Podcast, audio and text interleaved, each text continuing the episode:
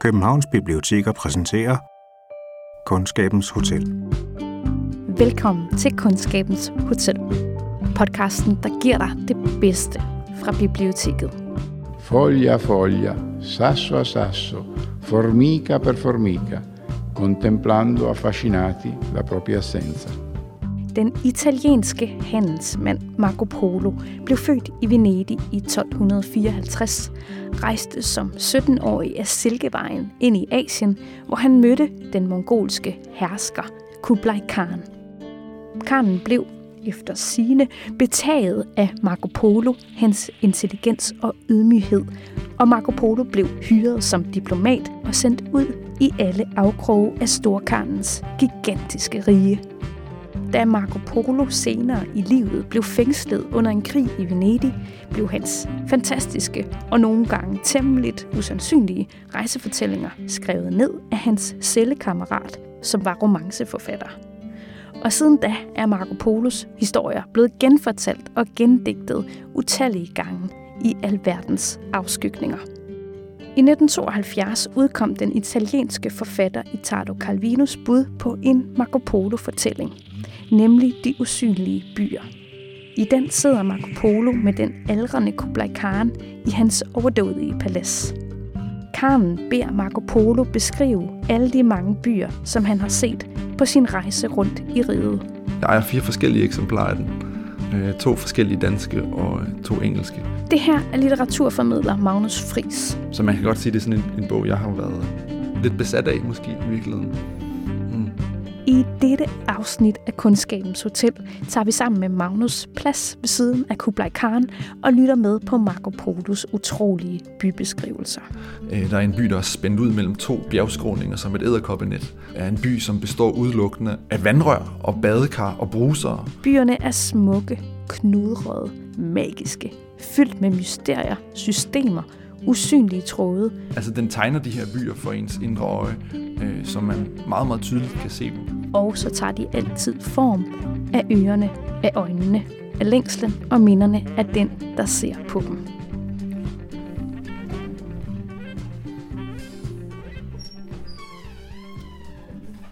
Ja. Altså jeg var sådan en lille smule nervøs om at skulle fortælle om den her bog, fordi hvor skal man overhovedet begynde?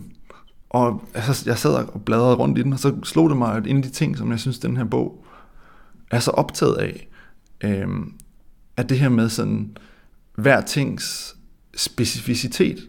Altså, øh, eller det kommer til at lyde en lille smule akademisk, øh, men det er måske fordi, jeg har, jeg har brugt 15 år på at tænke over det. Øh, men, men det her med, at øh, den her bog nægter at være én ting, øh, ud fra, tror jeg, sådan en grundfilosofi om, at verden ikke er én ting. Og det er også det, som hver eneste beskrivelse af de her byer, synes jeg, peger på. Fordi hver eneste by er fuldstændig helt unik. Og samtidig er der noget på tværs af, af bogen, som man sådan fornemmer, mm, der er et eller andet her, man kan trænge ned i. Øh, men det med at nægte at lade sig samle til én ting, øh, det synes jeg, eller det, det er jeg helt overbevist om, altså er bogens, hvis man kan tillade sig at tale om et en bogs projekt, eller sådan. Men, øh, men det der med, for mig, jeg synes faktisk, det var ret smukt, det der med, at, at jeg kan ikke finde ud af, hvor jeg skal begynde eller slutte med fortællingen om den her bog. Og i virkeligheden minder det lidt om det, den bog, bogen prøver at sige om verden. Altså, verden kan aldrig pakkes ned i en fin fortælling. Den vil altid være et væld af fortællinger, øh, som ændrer udtryk alt efter, hvem der fortæller, eller hvor man fortæller fra. Man kan komme til Despina på to måder. Med skib eller på kamel. Byen fremtræder forskelligt for den, der kommer over land, og den, der kommer fra havet. Kameldriveren, der i horisonten bag højsletten, ser skyskrabernes tænder og radarantennerne dukke op, ser de blafrende røde og hvide vindposer og de rygende skorstene, kommer til at tænke på et skib. Han ved, det er en by, men han forestiller sig, at det er et skib, der skal bringe ham bort fra ørkenen en sejlbåd, der er ved at lette anker, hvor vinden allerede fylder de endnu ikke løsnede sejl. Eller en damper med kedlen, der dunker i jernkølen. Og han tænker på alverdens havne, på de oversøiske varer, som kranerne losser på molen. På knejperne, hvor besætninger af forskellige nationaliteter slår løs på hinanden med flasker. På de oplyste vinduer, hvor der i alle sidder en kvinde og redder sit hår. Igennem kysttogen aner sømanden en form, som ligner en kamelpukkel. En broderet sadel med glimtende frønser mellem to plettede pukler, som skrider gyngende frem. Han ved, det er en by, men han forestiller sig en kamel, fra hvis sadel der hænger vindunke og sække med kandiseret frugt, dadelvin og tobaksblade. Og han ser sig allerede i spidsen for en lang karavane, som skal bringe ham bort fra havets ørken, mod ferskvandsoaser i den savtakkede skygge fra palmetræer, mod paladser med tykke hvide mure, med flisebelagte gårde, hvor barfodede piger danser og bevæger armene under sløret, og lidt uden for sløret. En hver by tager form efter den ørken, den rejser sig foran. Og derfor ser kameldriveren og sømanden det spiner således, fordi den er en grænseby mellem to ørkener. Øhm, der er øh, igennem hele bogen korte beskrivelser af byer, øh, og så en masse undervejs, hvad kan man sige, intermezzoer eller rammefortællinger, hvor øh, Marco Polo sidder i Kublai Khans hof øh, og fortæller øh, historier fra Kublai Khans rige, som Marco Polo har rejst rundt i. Fortællerstemmen igennem hele bogen er Marco Polos. Øh, og så imellem de her små tekstpassager, hvor Marco Polo sidder i kongepaladsets øh, svale have og fortæller til Kublai Khan om alle de byer, han har set, så er der de her faktiske beskrivelser af forskellige byer. Og øhm, der er faktisk, hvis man, når man kigger på kapiteloversigten, øh, så kan man se, at der ligger en under, underliggende struktur i den måde, byerne bliver fortalt på. Øh, fordi hver enkelt af byerne har fået en overskrift, som er en, et tematisk, kunne man måske kalde den en overskrift. Det første kapitel hedder Byerne og erindringen 1, mens den næste hedder Byerne og Rindringen 2, øh, og den tredje by, man støder på, er Byerne og længslen 1. Øh, sådan den helt konkrete måde, det er sat sammen på, skal man måske sidde, bogen, sidde med bogen for at få øje på. Øh, men der ligger øh, en nærmest matematisk eller systemdigterisk øh, orden ned under byerne, eller ned under strukturen. Og i, faktisk i, i forberedelserne til, til den her samtale, så sad jeg og kiggede på, øh, på oversigten, og så opdagede jeg faktisk, at der mangler, der mangler en by. Det er den by, der hedder Byerne og Øjnene, øh, nummer to, som mangler. Øh, og det har jeg ikke nået at finde nogen forklaring på, men den findes, ved jeg, i den engelske oversættelse. Øhm, så der er forsvundet en by i den bog, vi sidder med her. Øhm. Gud, hvor er det underligt. Øh, men det er også, der er også et eller andet lidt skønt ved, at der mangler en... Altså, der er et lille mysterie gennem i den her bog, som ellers er struktureret, altså som er struktureret meget skarpt, men som er fyldt med mysterier og, og mærkeligheder og hemmeligheder. Byerne og øjnene 3 Når man har vandret i syv dage gennem buskager, kommer man til Bauchi, men uden at kunne se, at man er kommet dertil. Byen bæres af spinkle pæle, der rejser sig langt fra hinanden og forsvinder op i skyerne. Man kommer derop ved hjælp af stiger. Beboerne kommer kun sjældent ned på jorden. De har alt, hvad de behøver deroppe, og foretrækker at blive der. Der er intet af byen, der rører jorden, bortset fra de lange flamingoben, den står på, og en gennembrudt let knudret skygge, der på solskinsdag tegner sig hen over buskene. Der er tre hypoteser om beboerne i Bauchi. Måske hader de jorden. Måske nærer de en sådan ærefrygt for den, at de undgår at berøre den. Måske elsker de den, som den var før dem selv, og sidder og stiger på den med kikkerter og teleskoper, og betragter hver lille del.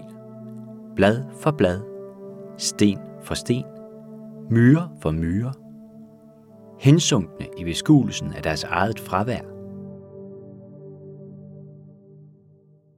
der, der er den her løbende rammefortælling, som er det eneste, der nærmer sig i sådan et, øh, en fortælling, der, der øh, ligesom er fortløbende, øh, som er Marco Polo og Kublai Khans samtale. Øh, ligesom i den virkelige verden og i de rigtige Marco Polos rejsende, så er, øh, er Kublai Khan den her suverænt mest magtfulde mand i verden, som har erobret altså et kongedømme så stort, at han ikke har tid til at rejse igennem det, og han havde hele sit liv til det, hvilket han jo ikke har. Han er en gammel mand efterhånden. Så rammefortællingen i de usynlige byer er Marco Polo, som er den rejsende, som har rejst rundt i Kublai Khans rige, der øh, fortæller øh, om riget til Kublai Khan. Øh, og Kublai Khan er øh, ikke altid den bedste lytter. Øh, han hunser rundt med, med Marco Polo, og han øh, aftvinger ham i løbet af bogen øh, nogle forklaringer, fordi de her byer er sådan rimelig mystiske. Øh, men alligevel så er han en medspiller i Marco Polos fortælling. En ting, som går igen og igen igennem bogen, er det her med, at en fortælling har brug for både en fortæller, men også en, der lytter. I begyndelsen, da Marco Polo kommer til Kublai Khans hof, der kan han ikke hans sprog, øh, så de er nødt til at kommunikere igennem alle de her artefakter, som Marco Polo har taget med sig fra sine rejser. Altså strussefjer, eller ibenholt, eller ametyster, eller ja, et væld af, af fantastiske ting, øh, som øh, han så arrangerer på gulvet foran øh, Kublai Khans trone i hans kæmpe tronsal. Og den måde, han så sætter tingene ved siden af hinanden, så fortæller han historier. Så er Kublai Khan jo den velvillige lytter, øh, som digter med, og som finder på, for, i virkeligheden finder han på byerne selv, øh, på baggrund af de her øh, fjer og sten og handelsvarer, silke og så videre. Den korte sådan ramme fortællingen slutter med, at Kublai Khan faktisk ærger sig over, at de til sidst kan hinandens sprog, øh, fordi så fortættes øh, fortællingerne til sikre ting. Øh, byerne er entydige lige pludselig, øh, hvor han faktisk langt foretræk øh, at kunne forestille sig byerne øh, med sin egen fantasi. Som tiden gik, kom ordene til at erstatte tingene og håndbevægelserne i Markus' fortællinger. Først udbrud, isolerede navne, korte verber. Derefter omskrivninger, forgrenede og blomstrende udtryksformer, metaforer og symboler – den fremmede havde lært at tale kejserens sprog, eller kejseren havde lært at forstå den fremmedes sprog. Men det var som om kommunikationen mellem dem ikke var så fin som tidligere. Ganske vist kunne ord bedre end ting og bevægelser opregne de vigtigste ting i hver provins og hver by. Monumenter, markeder, skikke, plante- og dyreliv. Men når Polo begyndte at fortælle om, hvordan det daglige liv formede sig på disse steder, dag efter dag, aften efter aften, så kunne han alligevel ikke finde ord, og lidt efter lidt tydede han igen til bevægelser, grimasser og øjekast. På den måde fortalte han om hver by, først de væsentlige oplysninger, som blev fremsat med præcist ordvalg, og derefter fulgte så en stum kommentar, hvor han løftede hænderne med håndryggen eller håndfladen opad i vandret eller skrå hurtige eller langsomme bevægelser. Således opstod der en ny form for dialog imellem dem. Storkarnens hvide ringprydede hænder svarede handelsmandens hurtige, senede hænder med rolige bevægelser. Efterhånden som forståelsen voksede mellem dem, antog hændernes bevægelser faste mønstre, som hver især svarede til en sindsbevægelse. Men mens tingenes ordbog fornyede sig med nye prøver på varer, havde repertoireet af tavse kommentarer en tendens til at lukke sig og stivne – også fornøjelsen ved at bruge dem blev efterhånden mindre hos dem begge. Under deres samtaler sad de for det meste tavse og ubevægelige. Det er Marco Polo, der fortæller til Kublai Khan, men, men noget af det, som øh, Marco Polo så faktisk fortæller om, er, at det ikke altid er så vigtigt, øh, om det passer. Øh, øh, det kan lige så godt være Kublai Khan, der fortæller en by, han havde set i drømme til Marco Polo, så siger Marco Polo, ja, den by, den findes, den er her, og den hedder det her. Øh, så fortæller øh, og lytter bliver blandet sammen og, og bytter rolle undervejs. Øh, nogle af deres samtaler har de kun i fantasien. Der sidder de bare med halvlukkede øjne med deres piber øh, i, øh, i skumringstimen og forestiller sig den samtale, de vil have. Øhm, og det er også sådan en, det er også en måde, bogen også så lidt tvivl om sig selv på. Øh, fordi det gør, det gør den her bog hele tiden, synes jeg. Sådan leger med, jamen, hvad er det egentlig, der er... Øh, hvad er virkelighed, og hvad er fiktion? Og det hele blander sig fuldstændig sammen. Øh, altså måske den her bid, synes jeg er sjov, bare fordi den øh, peger tilbage på den rigtige historie øh, om Marco Polo. Må jeg læse passagen højt? Mm. Jeg taler og taler, siger Marco, men den, der lytter, husker kun de ord, han venter at høre. Et er den beskrivelse af verden, som du i din godhed låner øre. Et andet er de historier, der vil gå på omgang mellem lossearbejdere og gondolierer, hjemme ved kanalen foran mit hus. Et andet igen er den beretning, som jeg kunne diktere på mine gamle dage, hvis jeg blev taget til fange af genovesiske sørøvere og lagt i lænker i samme celle som en skriver, der var opflasket med røverromaner. Det, der styrer fortællingen, er ikke stemmen, det er øret. Øh, og det her det er en reference til den faktiske situation, som Marco Polo var i, da han skrev sine øh, fortællinger ned. Øh, fordi han fortalte den til øh, Rusticiano, som havde skrevet ridderfortællinger, som var de her sådan øh, vidt læste, øh, meget romantiske ridderfortællinger, øh, ridderne om det runde bord osv. Han siger, at det, der styrer fortællingen, er ikke stemmen, det er øret. Øh, og det peger også lidt tilbage på, at Marco Polos fortællinger blev hørt af Rusticiano, i øvrigt hørt af utallige generationer lige siden. Øh, så det peger både på Marco Polos fortællinger, og det peger på alle fortællinger. Mm. Mm, skal vi ikke lige kigge på en bog, eller på en by mere, mener jeg? Jo. Altså, vi, kan, vi kunne tage den by, øh, der hele tiden fornyer sig selv, som hver, som hver dag, øh, slår jeg lige op, øh, det er side 113. Øh.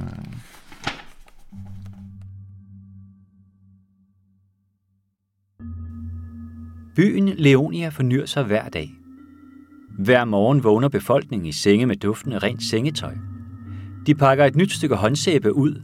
De tager splinter nye badekåber på.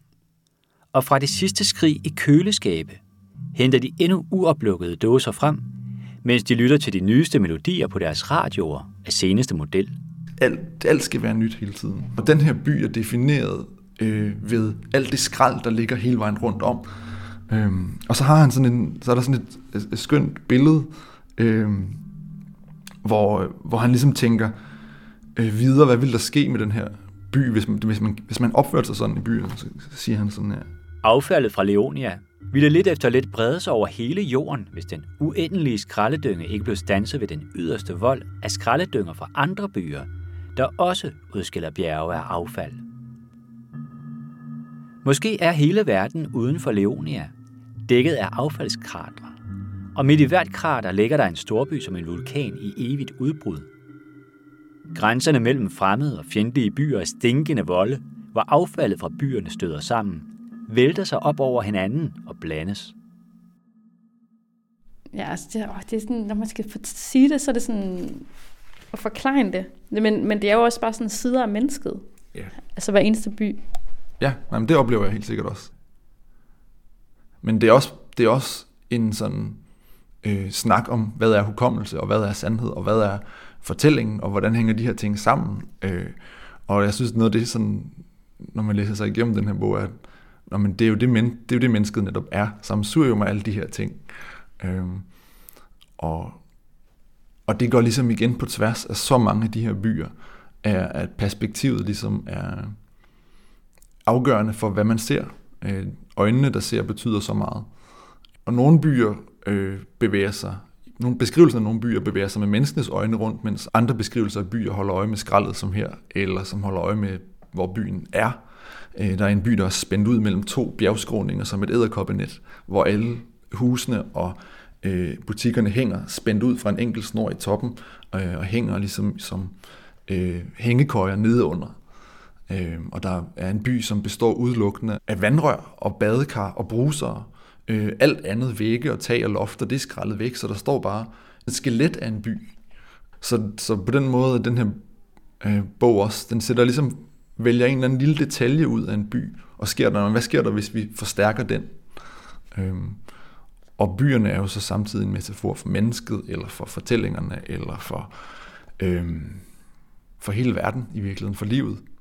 Og det kommer til at lyde som det store ord, men altså, det, det står jeg ved. Okay, men skal vi tage de sidste? Ja, lad os tage de sidste der. Mm. Øhm. Øh, måske vi starter med Rejsa, som er som Italo Calvino beskriver som ulykkens by.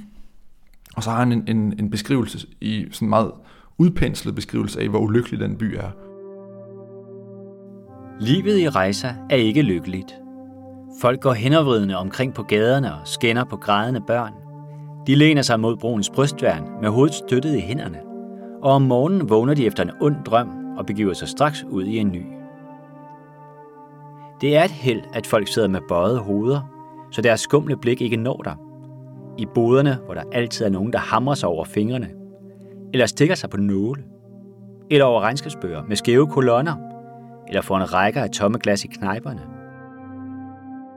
Hjemme hos folk er det værre, og man behøver ikke at komme indendørs for at opdage det. Om sommeren lyder der skænderier og larm af knust porcelæn ud fra vinduerne. Han beskriver den her helt ulykkelige by, hvor, hvor kvinderne græder, og øh, altså hverdagen er ulidelig. Øh, og så, har han, så beskriver han ligesom på tværs igennem den her by sådan en serie af begivenheder med, øh, måske jeg skal finde det frem, jeg kan ikke huske præcis, hvad de er, men altså, øh, skal vi se, 41. Dog er der også i Rejsa hvert øjeblik en dreng, der fra et vindue lærer til en hund, der er sprunget op på et halvtag for at spise et stykke polenta, som en murer har tabt.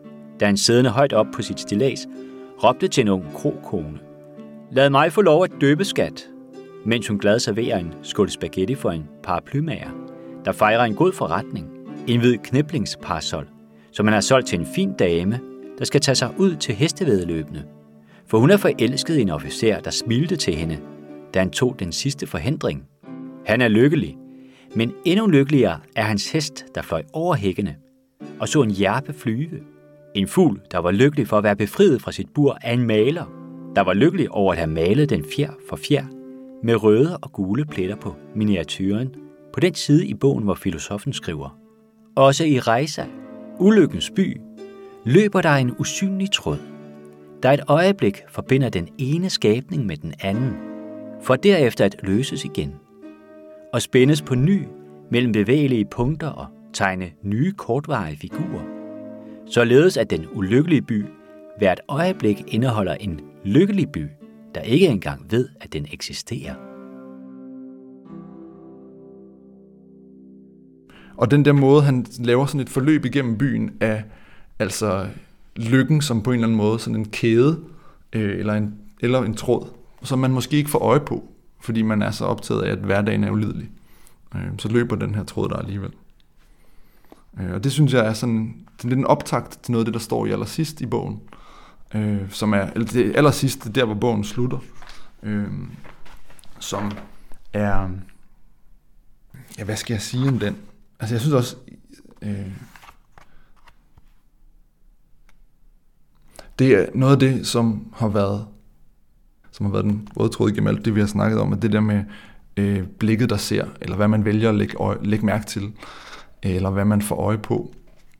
Og, øh, og her i den sidste samtale mellem Marco Polo og Kublai Khan, øh, så kommer de til at snakke øh, om helvede, hvor Marco Polo siger, øh, De levendes helvede er ikke noget, der kommer en dag. Hvis helvede eksisterer, så er det her allerede. Det er det helvede, vi bebor til daglig, som vi skaber for hinanden. Der er to måder, man kan undgå at lide under det på. Den første falder mange let. Man kan acceptere helvede og blive en del af det, således at man ikke ser det mere. Den anden er risikabel og kræver stadig opmærksomhed og øvelse. Man må søge efter det, der midt i helvede ikke er helvede. Man må lære at genkende det, få det til at vare og give det plads til at gro.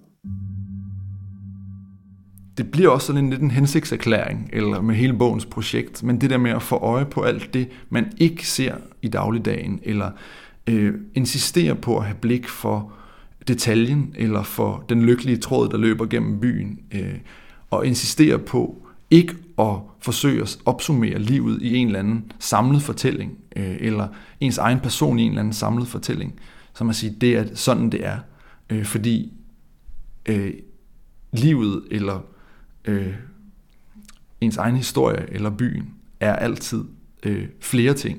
Det er altid et væld af øh, specificiteter og detaljer og konkreter og øh, glimt af erfaringer og øh, hukommelsesbider og øh, blikke, man øh, møder andre med, og så videre, og så videre, og så videre.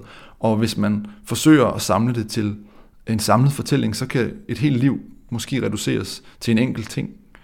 Øh, og så i den reduktion, så mister man blikket for alt det, som er i virkeligheden øh, det, der giver livet øh, fylde øh, og mangfoldighed og mening.